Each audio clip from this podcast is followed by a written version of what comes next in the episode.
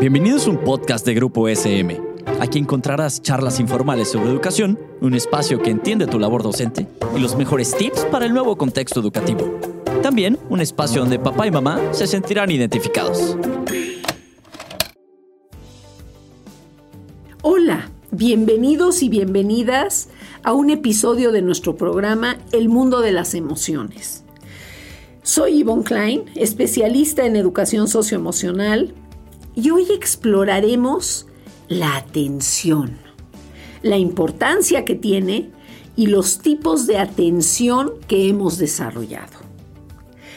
¿No te ha pasado que a veces te sientes abrumado con, o abrumada con todo lo que tienes que hacer y te distraes fácilmente?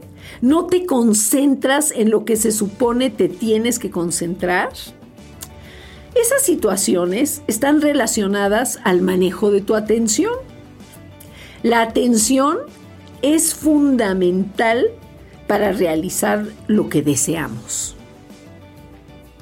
Podemos decir que la atención es el manejo consciente de nuestra concentración y constituye una ventana que se abre en nuestro cerebro y nos permite aprender, memorizar, jerarquizar, comparar.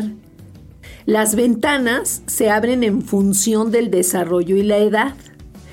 Nuestro cerebro se desarrolla poco a poco, como vimos. Existen diferentes tipos de atención. Una es la llamada atención mantenida que responde a necesidades de sobrevivencia. O sea, si veo un tigre, si veo un perro, si veo algo, bueno, pues lo que uso es la atención mantenida, ¿verdad? Después tenemos la atención orientativa. Por ejemplo, cuando buscamos a una persona en una multitud. Otra es la atención ejecutiva, tiene que ver con las funciones complejas del cerebro. Y otra es la atención global, que está conectada a nuestra creatividad. Existen diferentes tiempos para estimular el desarrollo de cada tipo de atención.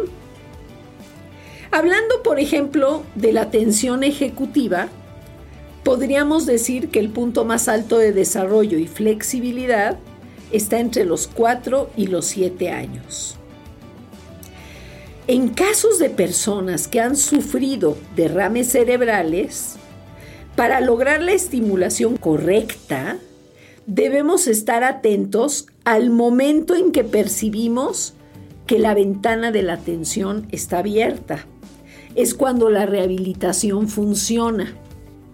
En procesos de aprendizaje es igualmente importante saber cuánto tiempo permanece la ventana de la atención abierta. Por ejemplo, en niños de preescolar, la ventana de atención permanece abierta 10 minutos. En niños de primaria baja, como primero, segundo y tercero, cuando tienen entre 7 y 9 años, la ventana permanece abierta entre 10 y 20 minutos en la primaria alta, en secundaria y en adultos, la ventana permanece abierta entre 20 y 40 minutos. Entonces es importante saber esto porque hacer exposiciones de 5 horas de un jalón pues no va, no, va, no va a ser posible en términos de atención, ¿verdad? Tenemos que tener descansos y tener lapsos. ¿Cuáles son los beneficios de la atención plena? Razonar con mayor claridad, facilita la toma de decisiones, nos conecta con el aquí y el ahora cuando requerimos atender algo y cuando requerimos reducir el estrés y la ansiedad. Se disminuye el enojo, nos proporciona un sentido de control de nuestra vida porque somos nosotros los que estamos manejando nuestra mente y no nuestra mente manejándonos a nosotros. Se fortalece nuestro autoconocimiento, se mejoran nuestras relaciones interpersonales e incrementamos nuestro bienestar emocional. La neurociencia ha podido demostrar con neuroimágenes em, las zonas que se activan y se ha visto que con la respiración consciente podemos dirigir más fácilmente la atención.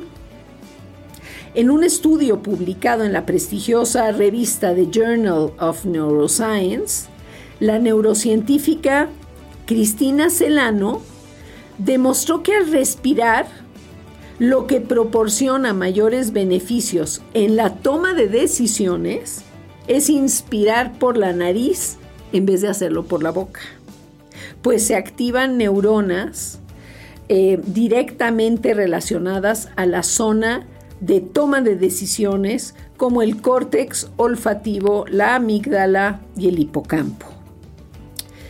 Un grupo de científicos ingleses hizo un experimento con 68 personas que tenían problemas de adicción al alcohol. Los dividieron en dos grupos. En un grupo no hicieron ningún ejercicio y en el otro grupo hicieron ejercicios de respiración consciente para el manejo de la atención y descubrieron que este grupo que hizo ejercicios de respiración consciente redujo el consumo del alcohol en un 40%. Manejar la atención puede ser un paso junto a otros para manejar la adicción. Los elementos que intervienen en la atención plena básicamente son dos.